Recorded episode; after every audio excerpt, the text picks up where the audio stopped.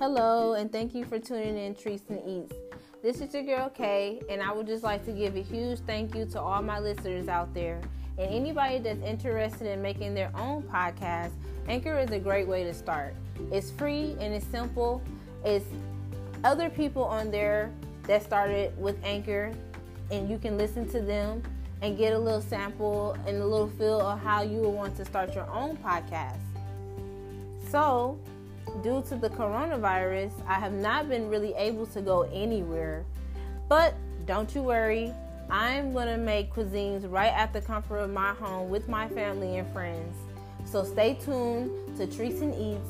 We're going to be on Spotify, YouTube, of course, Anchor, and iTunes. Thank you.